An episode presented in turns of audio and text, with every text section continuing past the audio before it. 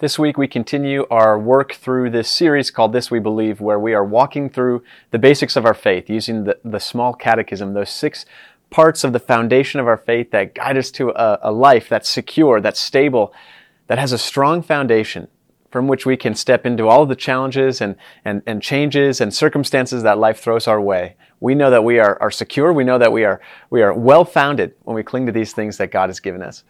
So today we're talking about the gift of communion the sacrament of the altar, uh, the, the, the mystery that meets us when we gather around a place where God gives us the gift of His Son Jesus through bread and wine.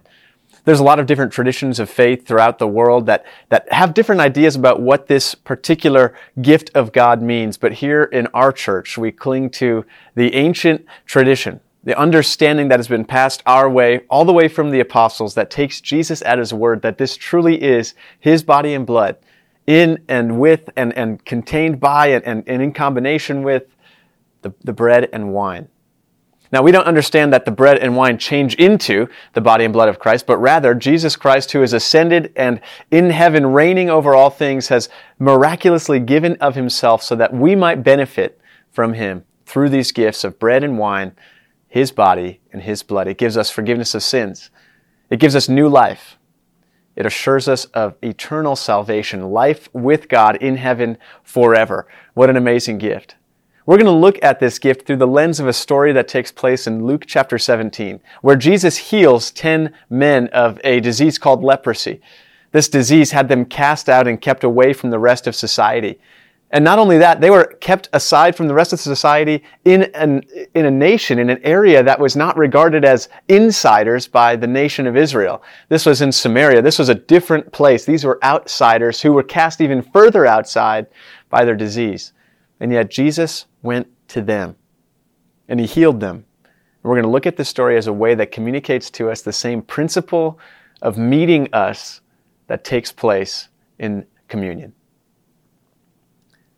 As Jesus continued on toward Jerusalem, he reached the border between Galilee and Samaria. He entered a village there. Ten men with leprosy stood at a distance, crying out, Jesus, Master, have mercy on us. He looked at them and said, Go show yourselves to the priests. And as they went, they were cleansed of their leprosy. One of them, when he saw that he was healed, came back to Jesus, shouting, Praise God! He fell to the ground at Jesus' feet, thanking him for what he had done. This man was a Samaritan. Jesus asked, Didn't I heal ten men? Where are the other nine? Has no one returned to give glory to God except this foreigner? And Jesus said to the man, Stand up and go. Your faith has healed you. So, this familiar story, maybe to you, has a couple of details I really want to focus on together in the next couple of minutes. First of all, like I said before, the village is on the border of Samaria and Galilee. It's on the northern part of Israel. It's far away from Jerusalem. It's in a place that people would have avoided to pass through. And yet Jesus decided to walk through there, where surely he would only come across people that didn't belong in this group of Israelites, the insiders. He was going through a place where he would surely run into outsiders. And not only that, as he walked through the village, there was this small colony of cast out lepers. This disease that was so contagious, they were kept away from the rest of society. There was even religious laws surrounding the separation that must have been, uh, that must be maintained between these people and the rest of the community. So they were out there in their little enclave, and as Jesus walked by, they cried out, Lord, have mercy, heal us. And Jesus said, Go show yourselves to the priests. This is an interesting story because Jesus doesn't employ any kind of physical mechanic to work healing. He doesn't have them put mud on their skin or go wash in a river. He just says, Go show yourselves to the priest. And as they're walking to the priest, they are healed. This is pretty profound, I think, because it shows that they followed Jesus' direction before seeing that his word would take root and actually make a difference. They had faith that his instruction would work the healing they needed before they got to the priest they were showing themselves to. Jesus' word worked healing as they were going. And after that, this Samaritan, this foreigner, as Jesus called him, this outsider, this one that didn't deserve contact with the Messiah because Jesus came for his people. And yet we know that Jesus, as the Messiah for his people, opens wide the door to a relationship with God with all people who would believe in him. So this outsider who realizes that he is healed comes back to Jesus to say thank you and to worship him. And the way that he worships him, it is usually described in the Bible as the way people worship God in heaven. And yet here in Luke 17, we get this picture of a man worshiping Jesus as an indication of Jesus' connection and relationship with his heavenly Father, where we see that Jesus is true God and true man, recognized by this outsider, this foreigner, who is cast out because of his disease, healed by Jesus. And he comes to him and he says, Thank you, Lord, praise God for what you have done. And Jesus says, Your faith has healed you. And he goes and shows himself to the priest. So, how does this connect with communion? There's not any talk about wine. There's no talk about uh, forgiveness of sins, even. But here's what is happening Jesus meets a group of men who are cast out because of something beyond their control. They have a disease. And he says, Go and be healed. And he heals them as they are going, as they are walking in through life on their way to the priest. There is this disease that is cleansed from them and they are pure and they can go show themselves to the priest and be cleansed spiritually.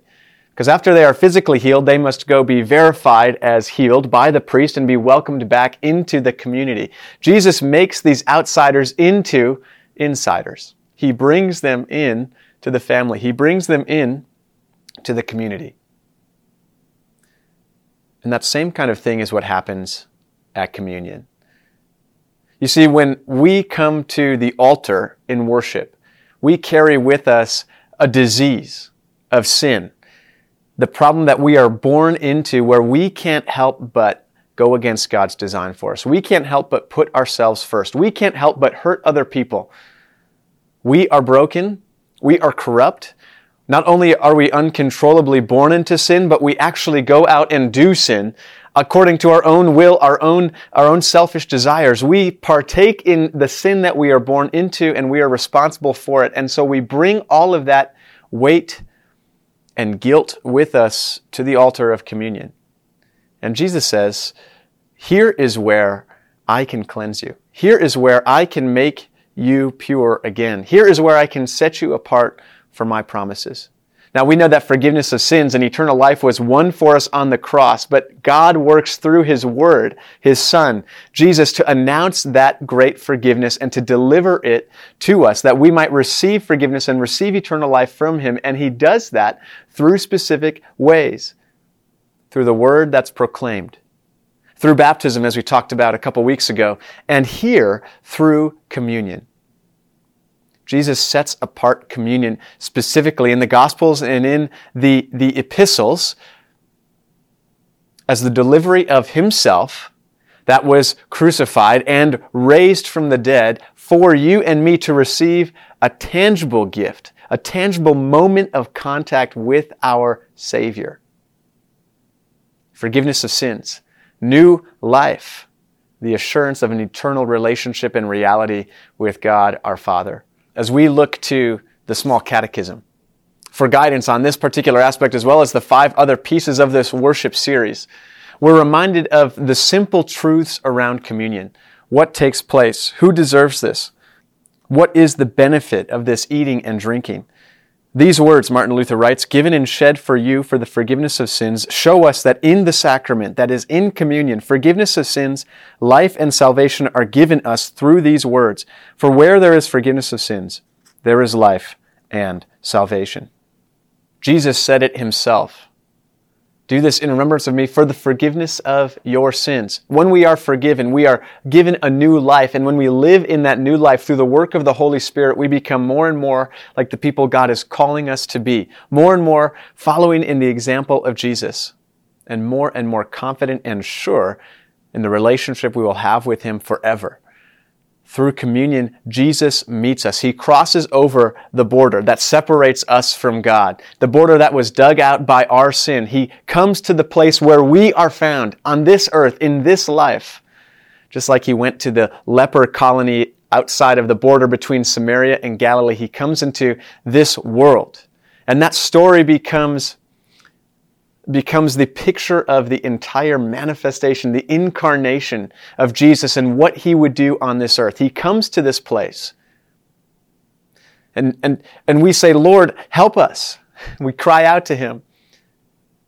He says, Go on your way. Show yourselves to the priests. I have made you clean. I have made you well. I have washed away your guilt.